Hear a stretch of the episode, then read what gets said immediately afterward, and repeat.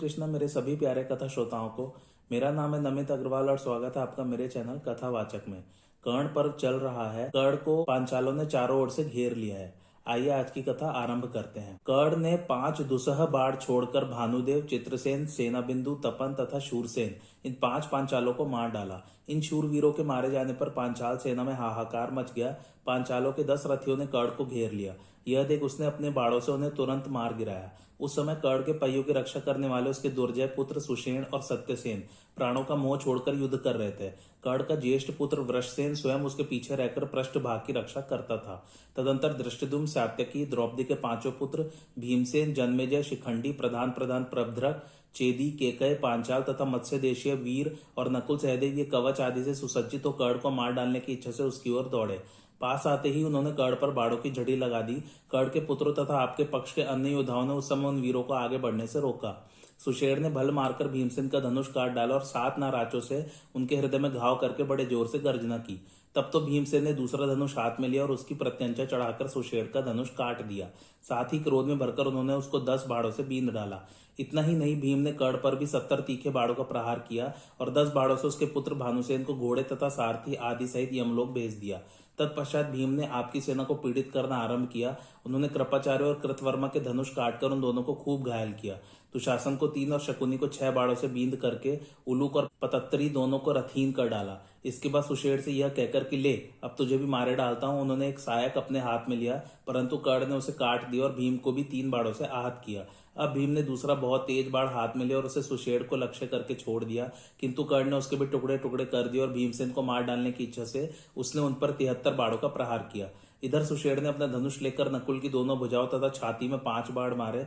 तब नकुल ने भी बीस बाढ़ों से सुशेड़ को घायल किया और भीषण से हिनात करके कर्ण को भी भयभीत कर डाला। यह देख सुशेड़ के क्रोध की सीमा न रही। उसने नकुल को साठ तथा सहदेव को सात बाड़ों से घायल कर दिया। दूसरी ओर सातकी और वृषसेन में युद्ध छिड़ा हुआ था। सातकी ने तीन बाड़ों से वृषसेन के सारथी को मारकर एक भाले से उसका धनुष काट डाला। फिर सात भल्लों से उसके घोड़ों का काम तमाम कर एक बाढ़ से ध्वजा काट दी और तीन सहायकों से वृषसेन की छाती में घाव किया। उस प्रहार से वृषसेन का सारा शरीर सुन्न हो गया। एक क्षण तक बेहोश रहने के बाद वह उठा और हाथ में ढाल तलवार ले सातकी को मार डालने की इच्छा से उसकी ओर झपटा। वृषसेन अभी कूद कर आ ही रहा था कि सातकी ने दस बारह से उसकी डाहल तलवार के टुकड़े टुकड़े कर दिए। इसी समय उधर दुशासन की दृष्टि पड़ी, उसने वृषसेन को रथ और शस्त्र से हीन देख तुरंत ही अपने रथ पर बिठा लिया और दूर ले जाकर उसे दूसरे रथ पर चढ़ाया। इसके बाद महारथी वृषसेन ने वहाँ आकर द्रौपदी के पुत्र को तिहत्तर, सातकी को पाँच, भीमसेन को चौसठ, सहदेव को पाँच, नकुल को तीस, शतानी को सात, शिखंडी को दस, धर्मराज को सौ तथा अन्य वीरों को भी अनेकों बाढ़ों से पीड़ित किया। तत्पश्चात वह पुनः कर्ण के पृष्ठ भाग की रक्षा करने लगा। सातकी ने नए बने हुए लोहे के नौ बाड़ों से दुशासन के सारथी घोड़े तथा रथ को नष्ट करके उसके ललाट में तीन बाढ़ मारे। तब दुशासन दूसरे रथ पर सवार हो कर्ण के उत्साह एवं बल को बढ़ाता हुआ पांडवों के साथ युद्ध करने लगा। तदंतर कर्ण को दृष्टि ने दस, द्रौपदी के पुत्रों ने तिहत्तर, सात्यकी ने सात, भीमसेन ने चौसठ, सहदेव ने सात, नकुल ने तीस, शतानिक ने सात, शिखंडी ने दस, धर्मराज ने सौ तथा अन्य वीरों ने भी बहुत से बाढ़ मारे।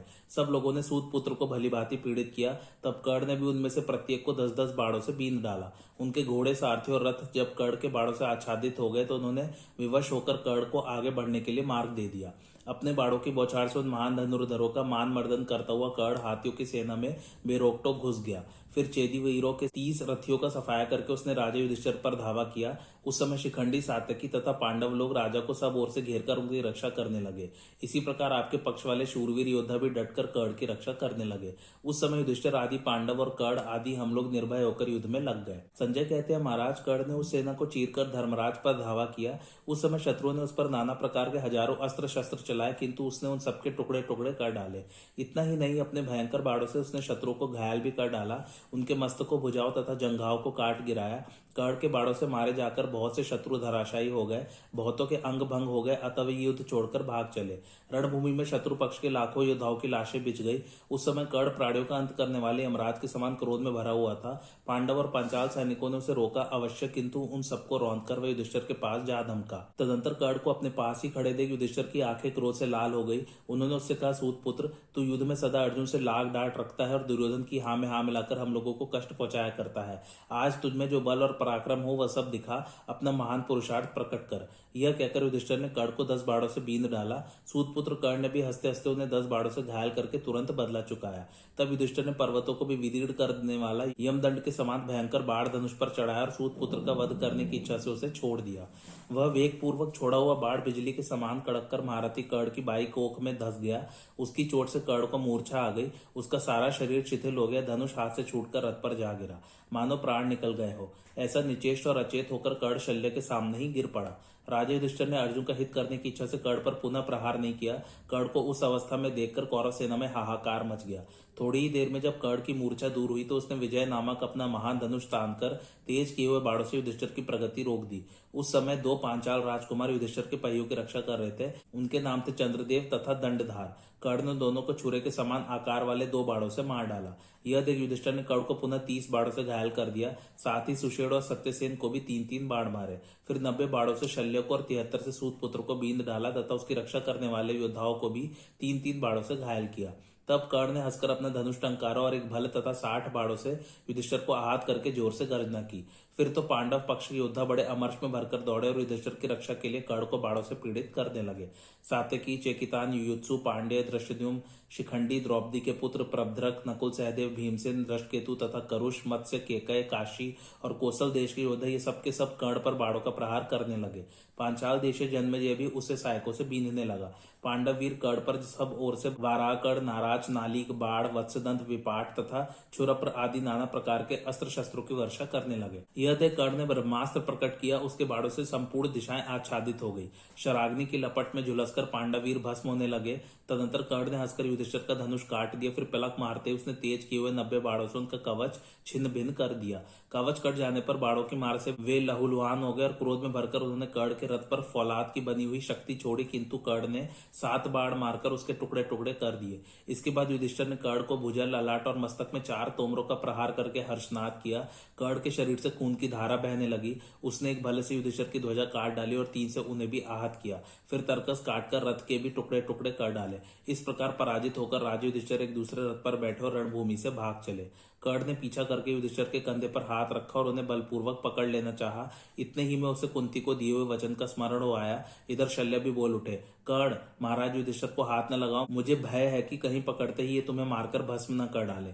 यह सुनकर कर्ण हंस पड़ा और पांडुनंदन युधिष्ठर का उपहास करते हुए कहने लगा, युधिष्ठर, जिसका उच्च कुल में जन्म हुआ है, जो क्षत्रिय धर्म में स्थित है, वह भयभीत होकर प्राण बचाने के लिए युद्ध छोड़कर भाग कैसे सकता है? मेरा तो ऐसा विश्वास है तुम क्षत्रिय धर्म के पालन में निपुण नहीं हो, क्योंकि सदा ब्राह्मणोचित स्वाध्याय और यज्ञों में ही लगे रहते हो। कुंती नंदन आज से लड़ाई में न आना, शूरवीरों का सामना न करना तथा उनके लिए मुँह से अप्रिय बातें भी न निकालना। इतने बड़े समर में तो कभी जाने का नाम न लेना। यदि युद्ध में हम जैसे लोगों से कुछ कड़वी बात कहोगे तो उसका यही अथवा इससे भी कठोर फल मिलेगा। राजन, अपनी छावनी में जाओ अथवा श्री कृष्ण और अर्जुन जहाँ है, वहाँ ही चले जाओ। ऐसा कहकर कर्ण युधिष्ठिर को छोड़ दिया और पांडव सेना का संहार करने लगा। राजा युधिष्ठिर बहुत लज्जित होकर तुरंत वहाँ से हट गए शुद्ध कीर्ति के रथ पर बैठकर कर्ण का पराक्रम देखने लगे। अपनी सेना को खदेड़ी जाती हुई देख धर्मराज ने योद्धाओं से कोपित होकर कहा, अरे, क्यों चुप बैठे हो? मारो इन कौरवों को। राजा के आगे पाते ही भीमसेन आदि पांडव महारथी आपके पुत्रों पर टूट पड़े। उस समय रथ हाथी और घोड़ों पर सवार हुए योद्धाओं तथा शस्त्रों का भयंकर शब्द होने लगा और उठो, मारो आगे बढ़ो, दबोच लो। इस प्रकार कहते हुए वे आपस में मारकाट करने लगे। उन आक्रमणकारियों के प्रचंड वेग को सहन करने की अपने में शक्ति न देखकर आपके पुत्रों की विशाल सेना भागने लगी। यह देख दुर्योधन ने अपने योद्धाओं को सब ओर से रोकने का प्रयास किया, परंतु वह पुकारता ही रह गया। सेना पीछे न लौटी। कर्ण की भी दृष्टि उधर पड़ी। उसने कौरव सैनिकों को मालिकों के साथ भागते देख महाराज शल्य से कहा, अब तुम भीम के रथ के पास चलो। शल्य ने अपने घोड़ों को भीम की ओर बढ़ाया। कर्ण को आते देख भीमसेन क्रोध में भर गए। उन्होंने सूत पुत्र को मार डालने का विचार करके वीरवर सातकी तथा दृश्यदुम से कहा, अब तुम लोग महाराज युधिष्ठर की रक्षा करो। अभी मेरे देखते देखते उन्हें बहुत बड़े संकट से किसी तरह छुटकारा मिला है। दुरात्मा कर्ण ने दुर्योधन को प्रसन्न करने के लिए मेरे सामने ही उनकी समस्त युद्ध सामग्री को तहस नहस कर डाला है। इससे मुझे बड़ा दुख हुआ है, अब मैं उसका बदला चुकाऊँगा। आज घोर संग्राम करके या तो मैं ही कर्ण को मार डालूँगा या वही मेरा वध करेगा। यह मैं सच्ची बात बता रहा हूँ। राजा को मैं तुम्हें धरोहर के रूप में देता हूँ, उनकी रक्षा के लिए सब प्रकार से यत्न करना। यू कहकर महाभाव भीमसेन अपने महान सिंहनाथ से संपूर्ण दिशाओं को प्रतिध्वनित करते हुए कर्ण की ओर बढ़े। उन्हें चढ़कर आते देख कर्ण ने क्रोध में भरकर उसकी छाती में नाराज़ का प्रहार किया। इस प्रकार सूत पुत्र के हाथों घायल होकर भीम ने भी उसे बाड़ों से ढक दिया और तेज किए हुए नौ बाढ़ मारकर उसको घायल कर डाला। तब कर्ण ने भीम के धनुष के दो टुकड़े कर दिए। भीम ने दूसरा धनुष उठाया और कर्ण के मर्म स्थानों को बीन कर बड़े ज़ोर से गर्जना की। फिर सूत पुत्र का वध करने के लिए उन्होंने पर्वतों को भी विदीर्ण कर डालने वाला एक बाढ़ धनुष पर चढ़ाया और उसे उसकी ओर छोड़ दिया। उस वज्र के समान वेगशाली बाढ़ ने सूत पुत्र के शरीर को छेद डाला। सेनापति कर्ण बेहोश होकर रथ की बैठक में गिर पड़ा उसे मूर्छित देख मदरराज शल्य कर्ण को रणभूमि से दूर हटा ले गए।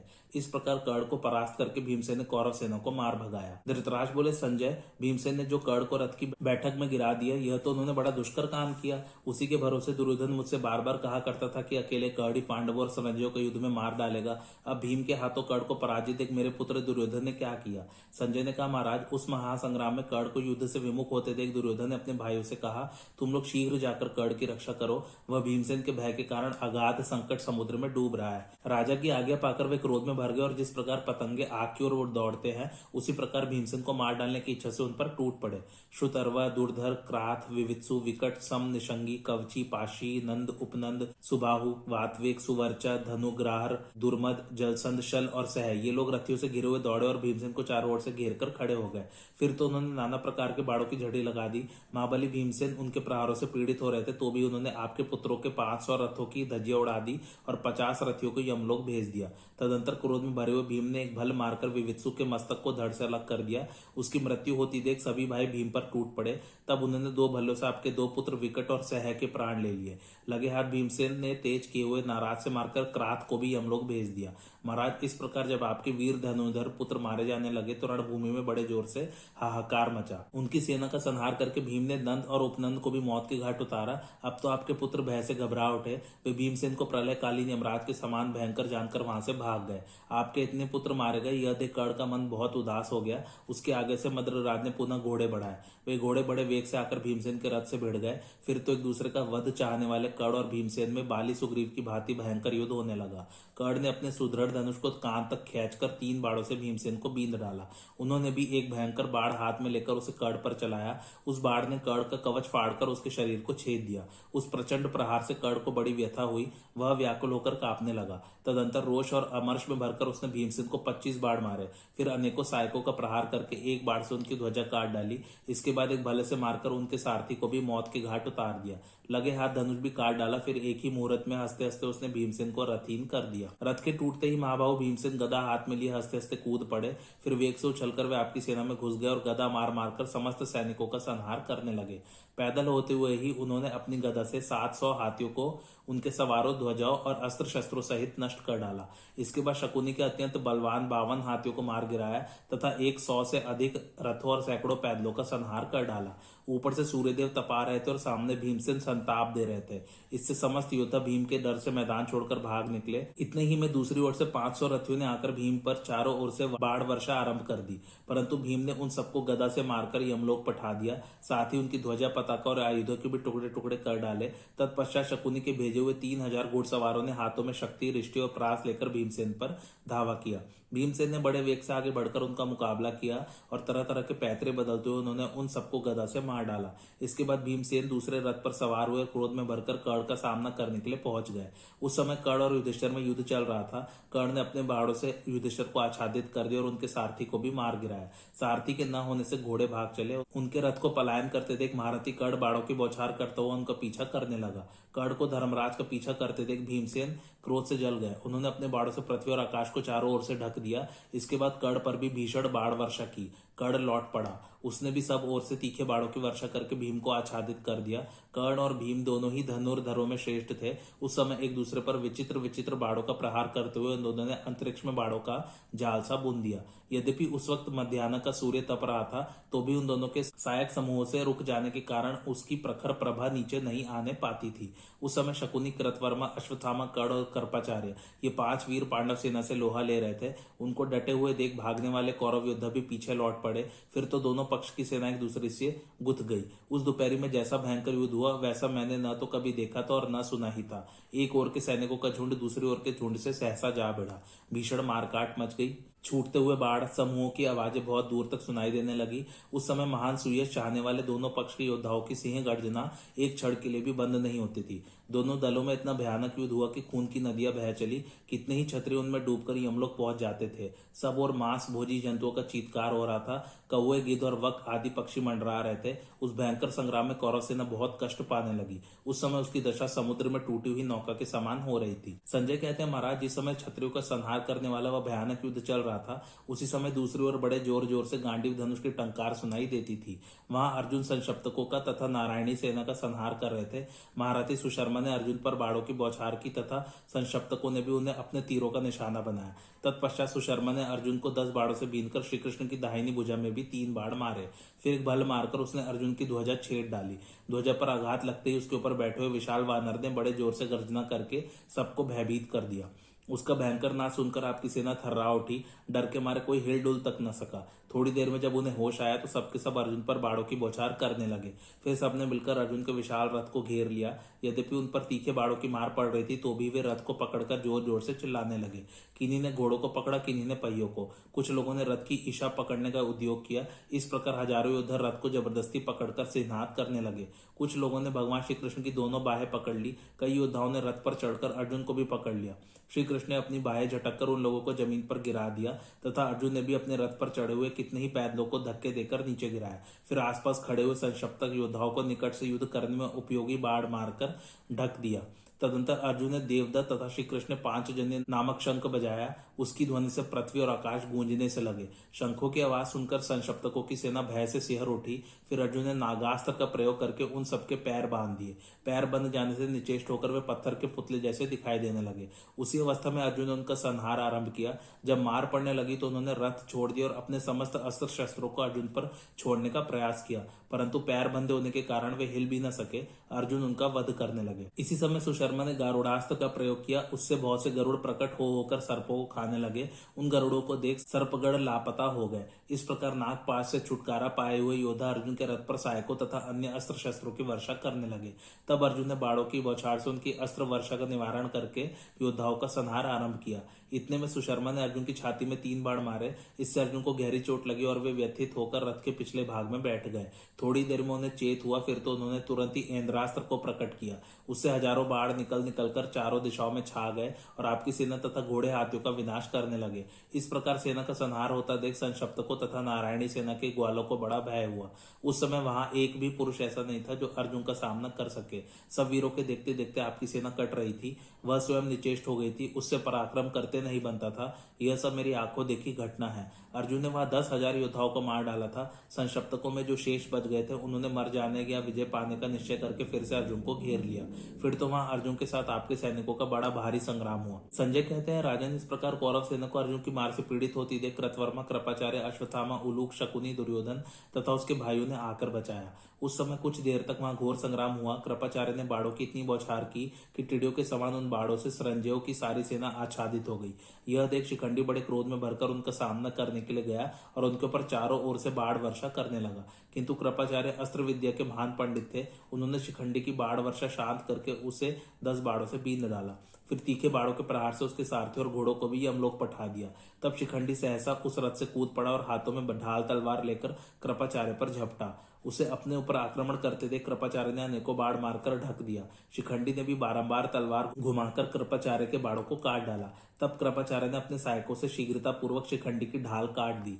अब वह सिर्फ़ तलवार लेकर उनकी ओर दौड़ा कृपाचार्य अपने बारसों से बार बार पीड़ा देने लगे। उसकी यह अवस्था देख चित्र केतु नंदन सुकेतु तुरंत वहाँ आ पहुँचा और बाबा कृपाचार्य पर बाड़ों की झड़ी लगाने लगा। शिखंडी ने देखा कि ब्राह्मण देवता अब सुकेतु के साथ उलझे हुए हैं तो वह मौका पाकर तुरंत भाग निकला। तदंतर सुकेतु ने कृपाचार्य को पहले नौ बाड़ों से बीन कर फिर तिहत्तर तीरों से घायल किया। इसके बाद उनके बाढ़ से धनुष को काटकर सारथी के मर्म स्थानों में भी घाव किया। यह देख कृपाचार्य ने तीस बाड़ों से सुकेतु के संपूर्ण मर्म स्थानों में चोट पहुंचाई। इससे सुकेतु का सारा शरीर काप उठा, वह बहुत व्याकुल हो गया। उसी अवस्था में कृपाचार्य ने एक छुरा पर मारकर उसके मस्तक को काट गिराया। सुकेतु के मारे जाने पर उसके अग्रगामी सैनिक भयभीत तो सब दिशाओं में भाग गए। दूसरी ओर दृश्यधुम और कृतवर्मा लड़ रहे थे। दृश्यधुम ने क्रोध में भरकर कृतवर्मा की छाती में नौ बाढ़ मारे तथा उसके ऊपर सहायकों की भयंकर बौछार की। कृतवर्मा ने भी हज़ारों बाढ़ मारकर उस शस्त्र वर्षा को शांत कर दिया।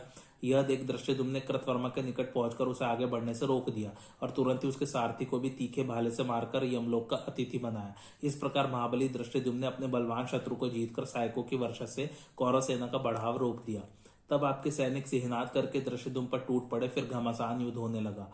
उस दिन अर्जुन संक्षप्तकों में भीमसेन कौरवों में और कड़ पांचालों में घुसकर छत्रियों का संहार कर रहे थे। एक और दुर्योधन नकुल सहदेव से भिड़ा हुआ था। उसने क्रोध में भरकर नौ बाड़ों से नकुल को और चार सहायकों से उसके घोड़ों को बींद डाला। फिर एक छुराकार बाढ़ से उसने सहदेव की सुवर्णमयी ध्वजा काट दी। नकुल ने भी कुपित होकर आपके पुत्र को इक्कीस बाढ़ मारे, तथा सहदेव ने पाँच बाढ़ों से उसको घायल किया। अब तो आपका पुत्र क्रोध से आग बबूला हो गया। उसने उन दोनों भाइयों की छाती में पाँच पाँच बाढ़ मारे। फिर दो भल्लों से उन दोनों के धनुष काट डाले। इसके बाद उन्हें इक्कीस बाढ़ों से घायल किया। धनुष कट जाने पर उन दोनों भाइयों ने पुनः दूसरे धनुष लेकर दुर्योधन पर बड़ी भारी बाढ़ वर्षा आरंभ की। दुर्योधन भी बाढ़ों की झड़ी लगाकर उन दोनों को रोकने लगा। उस समय उसके धनुष से निकलते हुए बाढ़ संपूर्ण दिशाओं को ढकते दिखाई दे रहे थे। आकाश आच्छन्न होकर बाढ़मय बन गया था। नकुल सहदेव को उसका रूप प्रलयकालीन यमराज के समान दिखाई पड़ता था। ठीक उसी समय पांडव सेनापति वहाँ आ पहुँचा और नकुल सहदेव को पीछे करके अपने बाड़ों से दुर्योधन की प्रगति रोकने लगा। आपके पुत्र ने हंसकर दृश्यदुम को पहले पच्चीस बाढ़ मारे, फिर पैंसठ बाढ़ मारकर सेहनाद किया। तत्पश्चात उसने तीखे छुरप्र से दृश्यदुम के बाढ़ से धनुष और दस्ताने काट दिया। तब दृष्टिदुम ने दुर्योधन पर पंद्रह बाढ़ छोड़े। वे बाढ़ उसका कवच छेदते हुए पृथ्वी में समा गए। इससे दुर्योधन को बहुत क्रोध हुआ। उसने भल मारकर दृश्यदुम का धनुष काट डाला। फिर बड़ी शीघ्रता के साथ उसकी भ्रकुटियों के बीच में उसने दस बाढ़ मारे।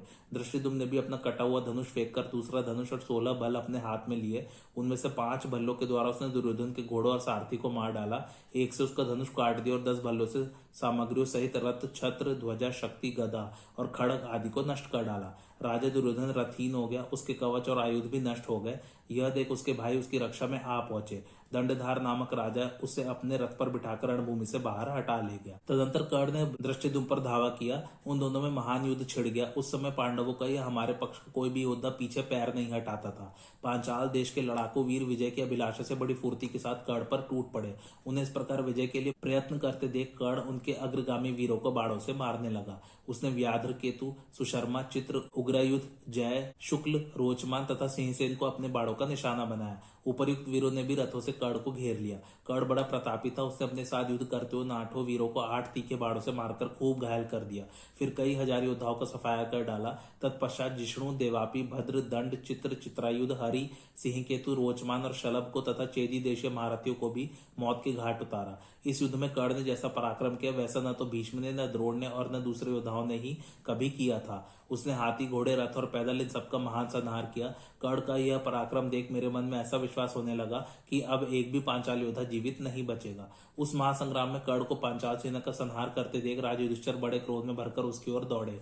साथ ही दृश्यदुम द्रौपदी के पुत्र तथा अन्य सैकड़ों वीरों ने पहुंचकर कर्ण को चारों ओर से घेर लिया। शिखंडी, सहदेव, नकुल, जन्मेजय, सातकी तथा बहुत से प्रभद्रक योद्धा दृष्टिदुम के आगे होकर कर्ण पर अस्त्र शस्त्रों की वृष्टि करने लगे। जैसे गरुड़ अकेला होकर भी बहुत से सर्पों को दबोच लेता है। उसी प्रकार कर्ण अकेला ही चेदी, पांचाल और पांडव वीरों पर प्रहार कर रहा था। जब कर्ण पांडवों से उलझा हुआ था, उसी समय भीमसेन रण में सब और विचरकर अपने यमदंड के समान बाड़ों से वाही, केकय, वसातीय, मद्र तथा सिंधु देशीय योद्धाओं का संहार कर रहे थे। भीम के बाड़ों से मारे गए रथियों, घुड़सवारों, सारथियों, पैदल योद्धाओं तथा हाथी घोड़ों की लाशों से ज़मीन पट गई थी। सारी सेना भीमसेन के भय से उत्साह खो बैठी थी। किसी से कुछ करते नहीं बनता था, सब पर दैन्य छा रहा था। कर्ण पांडव सेना को भगा रहा था और भीम कौरव वाहिनी को खदेड़ रहे थे। इस प्रकार रणभूमि में विचरते हुए उन दोनों वीरों की अद्भुत शोभा हो रही थी। संजय कहते हैं, एक और तो यह भयंकर संग्राम चल रहा था और दूसरी ओर अर्जुन संशप्तक सेना का विनाश कर रहे थे। शत्रुओं को जीतकर विजयी अर्जुन ने भगवान श्री कृष्ण से कहा, जनार्दन, ये संशप्तक तो अब युद्ध में मेरे बाड़ों की चोट न सह सकने के कारण झुंड के झुंड भागे जा रहे हैं। दूसरी ओर संजयों की बहुत बड़ी सेना भी विदीर्ण हो रही है। उधर कर्ण बड़े आनंद के साथ राजाओं की सेना में विचर रहा है। देखिए ना, उसकी पताका दिखाई देती है। आप तो जानते ही हैं, कर्ण कितना बलवान और पराक्रमी है। दूसरे कोई महारथी उसे युद्ध में नहीं जीत सकते। वह हमारी सेना को खदेड़ रहा है, इसलिए अब उधर ही चलिए। यहाँ की लड़ाई बंद करके महारथी कर्ण के पास चलना चाहिए। मेरी तो यही राय है, आगे आपकी जैसी इच्छा। यह सुनकर भगवान हँसते हुए बोले पांडु नंदन अब तुम शीघ्र ही कौरवों का नाश करो, ऐसा कहकर गोविंद ने घोड़ों को हाँक दिया। वे हंस के समान सफ़ेद रंग वाले घोड़े श्री कृष्ण और अर्जुन को लिए हुए आपकी विशाल सेना में घुस गए। उनके पहुँचते ही आपकी सेना चारों ओर भागने लगी। अर्जुन को अपनी सेना के भीतर विचरते देख दुर्योधन ने संशप्तकों को पुनः उनसे लड़ने की आज्ञा दी। संशप्तक योद्धा एक हज़ार रथ, तीन सौ हाथी, चौदह हज़ार घोड़े तथा दो लाख पैदल सेना लेकर अर्जुन पर जा चढ़े। वे अपनी बाढ़ वर्षा से अर्जुन को आच्छादित करते हुए उन्हें घेर कर खड़े हो गए। अब अर्जुन ने पाश हाथ में लिए यमराज की भांति अपना भयंकर रूप प्रकट किया। वे संशप्तकों का संहार करने लगे। उस समय उनकी झांकी देखने ही योग्य थी। उन्होंने बिजली के समान चमकीले बाढ़ों से वहाँ के समूचे आकाश को ढक दिया। तनिक भी खाली नहीं रखा। उनके धनुष की प्रत्यंचा की आवाज़ सुनकर ऐसा जान पड़ता, मानो पृथ्वी, आकाश, दिशाएँ, समुद्र तथा पर्वत, ये सबके सब फटे जा रहे हैं। थोड़ी देर में अर्जुन ने दस हज़ार योद्धाओं का सफाया कर डाला। फिर वे बड़ी फुर्ती के साथ उन आतताई शत्रु के हथियार सहित हाथ बुझाए, जंगा और मस्तक काटने लगे। इस प्रकार अर्जुन सशप्तकों की चतुरंगड़ी सेना का नाश कर ही रहे थे कि सुदक्षिण का छोटा भाई वहाँ पहुंचकर उनके ऊपर बाड़ों की बौछार करने लगा। उस समय अर्जुन ने दो अर्धचंद्राकार बाड़ों से उसकी परिघ के समान मोटी बुझाए काट डाली तथा छुर से मारकर उसके पूर्ण चंद्रमा के समान मनोहर मस्तक को भी धड़ से अलग कर दिया। वह लहूलुहान होकर ज़मीन पर गिर पड़ा। उसके गिरते ही बड़ा भयंकर संग्राम छिड़ गया। लड़ने वाले योद्धाओं की नाना प्रकार से दुर्दशा होने लगी। अर्जुन ने एक एक बाढ़ से काम्बोजों यवनों तथा शकों के घोड़ों का संहार कर डाला। वे काम्बोज आदि स्वयं भी खून से लथपथ हो गए। उनके रुधिर से सारी रणभूमि लाल हो गई। रथी, सारथी घुड़सवार हाथी सवार और महावत सब मारे गए। इस प्रकार वहाँ भयानक नर संहार हुआ। तदंतर अश्वत्थामा अर्जुन का सामना करने के लिए चढ़ाया। उस समय वह क्रोध में भरे हुए काल के समान जान पड़ता था। रथ पर बैठे हुए श्री कृष्ण पर दृष्टि पड़ते उसने भयंकर अस्त्र शस्त्रों की वृष्टि आरंभ कर दी। अश्वत्थामा के छोड़े हुए बाढ़ चारों ओर से आकर श्री कृष्ण और अर्जुन पर पड़ने लगे। वे दोनों रथ पर बैठे ही बैठे ढक गए। प्रतापी अश्वत्थामा ने उन दोनों को निचेष्ट कर दिया। उनसे कुछ भी करते नहीं बनता था।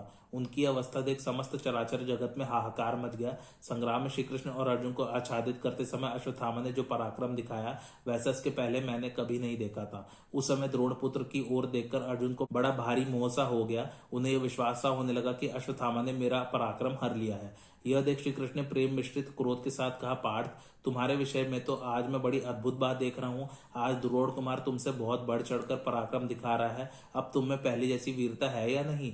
तुम्हारी दोनों भुजाओं में बल का अभाव तो नहीं हो गया है। हाथ में गांडीव है ना यह सब इसलिए पूछता हूँ कि आज द्रोण कुमार संग्राम में तुमसे बढ़ता दिखाई देता है। मेरे गुरु का पुत्र है, यह सोचकर उसकी उपेक्षा न करो। यह उपेक्षा करने का समय नहीं है। श्री कृष्ण के ऐसा कहने पर अर्जुन ने चौदह बल हाथ में लिए और उनसे अश्वत्थामा के धनुष, ध्वजा छत्र पताका रथ, शक्ति और गदा को नष्ट कर डाला। फिर वत्सदंत नामक बाड़ों से उसके गले की हंसली में इतने ज़ोर से प्रहार किया कि उसे मूर्छा आ गई।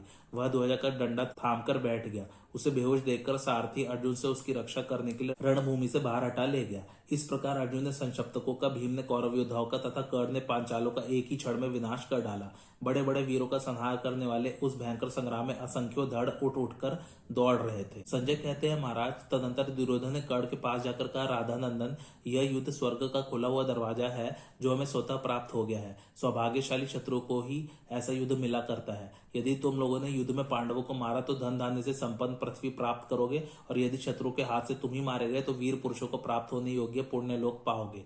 दुर्योधन की बात सुनकर श्रेष्ठ छत्रियों ने हर्ष ध्वनि की। फिर सब और बाजे बजने लगे। उस समय अश्वत्थामा ने वहाँ पहुंचकर आपके योद्धाओं को हर्षित करते हुए कहा, आप सब लोगों ने तो देखा ही था कि मेरे पिता अस्त्र डालकर योग में स्थित हो गए थे तो भी उन्हें दृष्टि ने मारा। इसके कारण तो मुझे अमर्श है ही। मित्र दुर्योधन का हित भी करना है। इसलिए छत्रियों में आपके समक्ष यह प्रतिज्ञा करता हूँ कि दृश्य को मारे बिना अपना कवच नहीं उतारूँगा। यदि मेरी प्रतिज्ञा झूठी हो तो मुझे स्वर्ग ना मिले।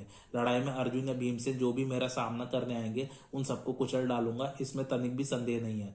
अश्वत्थामा के ऐसा कहने पर कौरवों की सेना ने एक साथ होकर पांडवों पर धावा किया। साथ ही पांडवों का भी उस पर आक्रमण हुआ।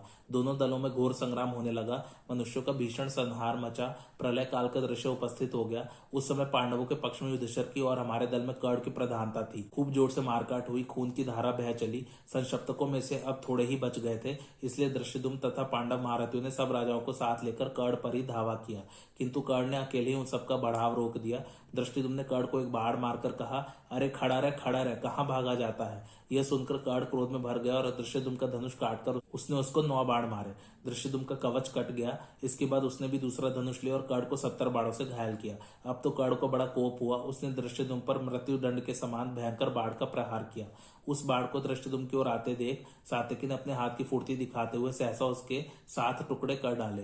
यह देख कर्ण ने बाढ़ों की वर्षा करके सातिकी को चारों ओर से घेर लिया और सात नाराजों से उसे बींद डाला। सातिकी ने भी कर्ण का यही हाल किया। फिर इन दोनों में विचित्र प्रकार से घोर युद्ध हुआ, जिसे देखने और सुनने से भी भय होता था। इसी बीच में दृश्यदुम पर अश्वत्थामा ने चढ़ाई की। उसने आते ही क्रोध में भरकर कहा, ओ ब्रह्म हत्यारे आज मैं तुझे मौत के मुँह में भेज दूँगा। अगर अर्जुन ने तेरी रक्षा नहीं की यदि तू लड़ाई में डटा रह गया और सामना छोड़कर भागा नहीं तो आज तुझे तेरे पाप का दंड अवश्य मिलेगा।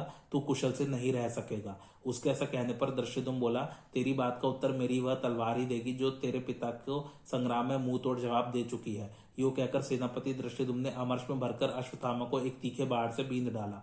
इससे अश्वत्थामा को बड़ा क्रोध हुआ। उसने इतने बाढ़ों की वर्षा की, जिनसे दृष्टिदुम के चारों ओर की दिशाएँ ढक गई।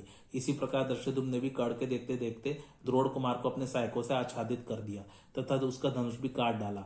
अश्वत्थामा ने वह धनुष फेंक दिया और दूसरा धनुष बाढ़ हाथ में लेकर उससे दृश्यदुम के धनुष, शक्ति, गदा, ध्वजा, घोड़े हारती तथा रथ को पलक मारते मारते नष्ट कर दिया।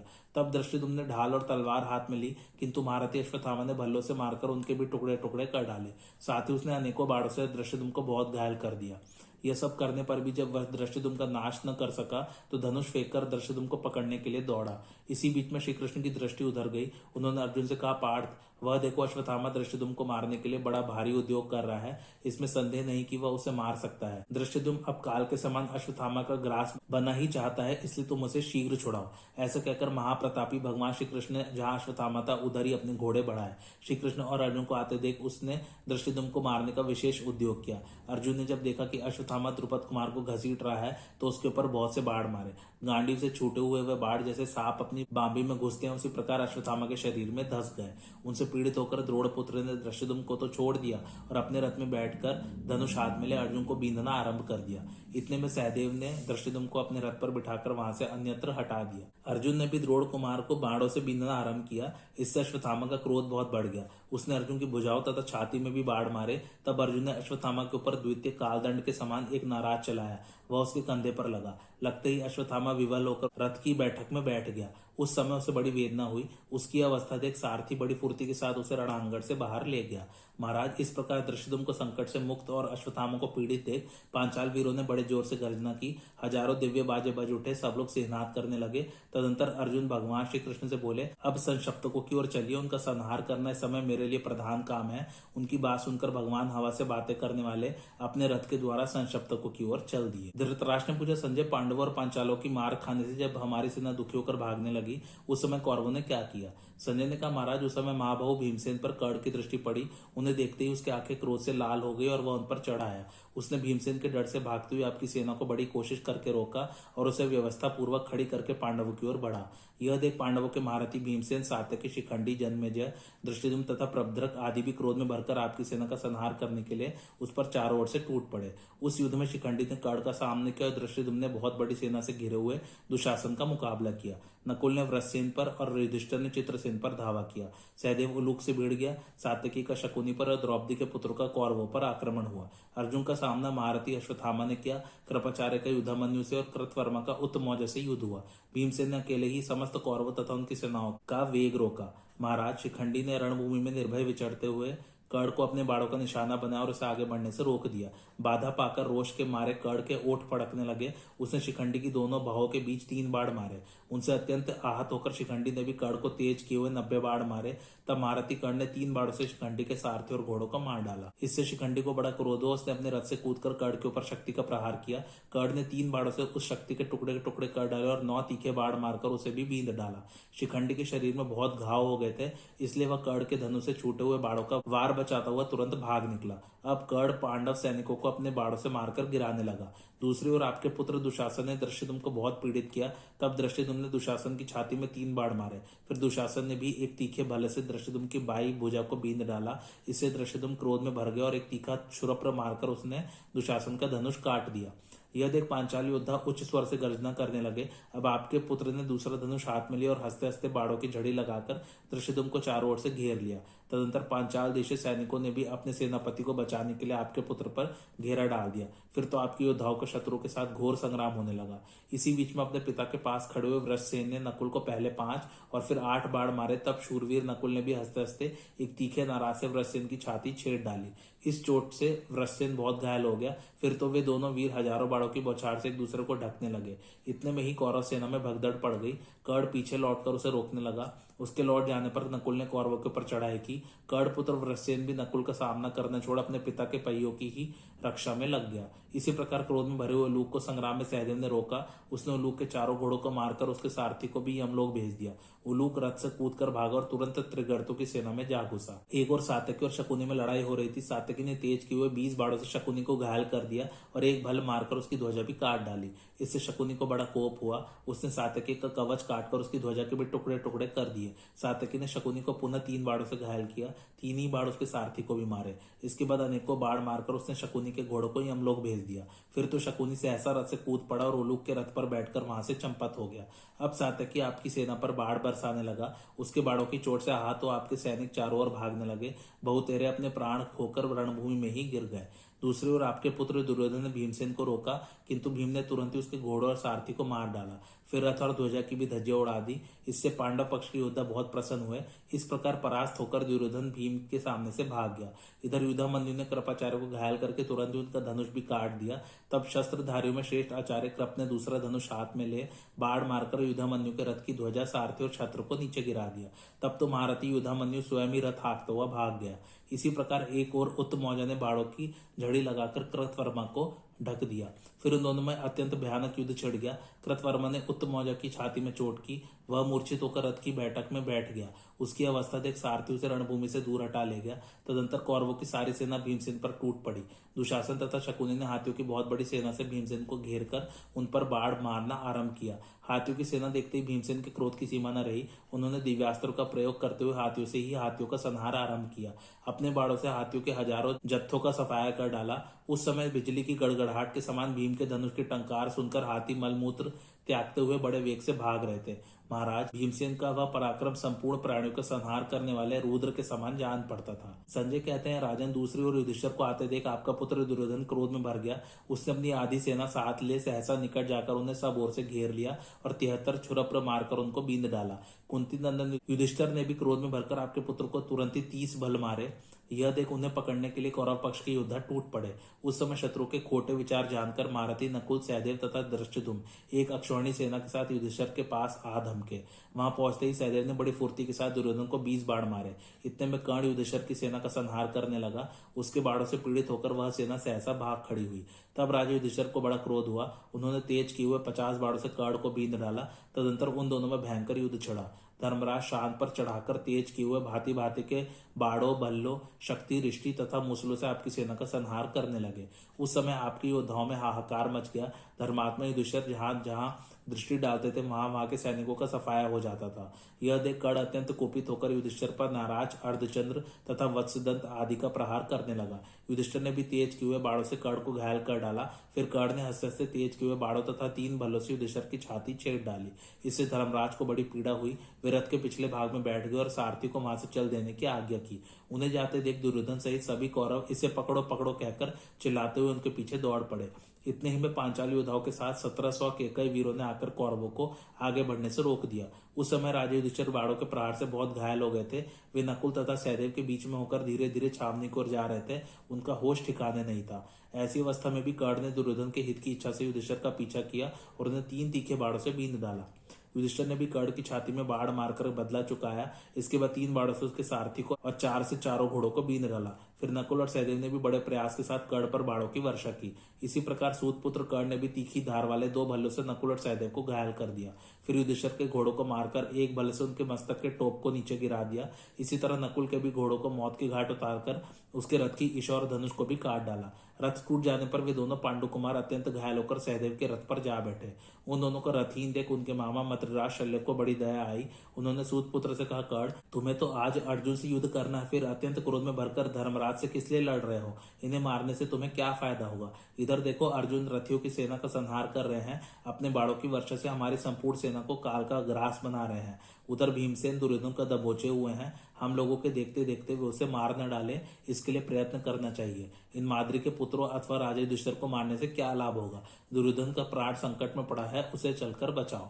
आज की कथा यही समाप्त होती है। कैसी लगे आप लोगों को मेरी कथा, मुझे कमेंट करके ज़रूर बताइए। और मेरे चैनल कथावाचक को लाइक, शेयर और सब्सक्राइब ज़रूर कीजिए। थैंक्स फॉर वॉचिंग धन्यवाद।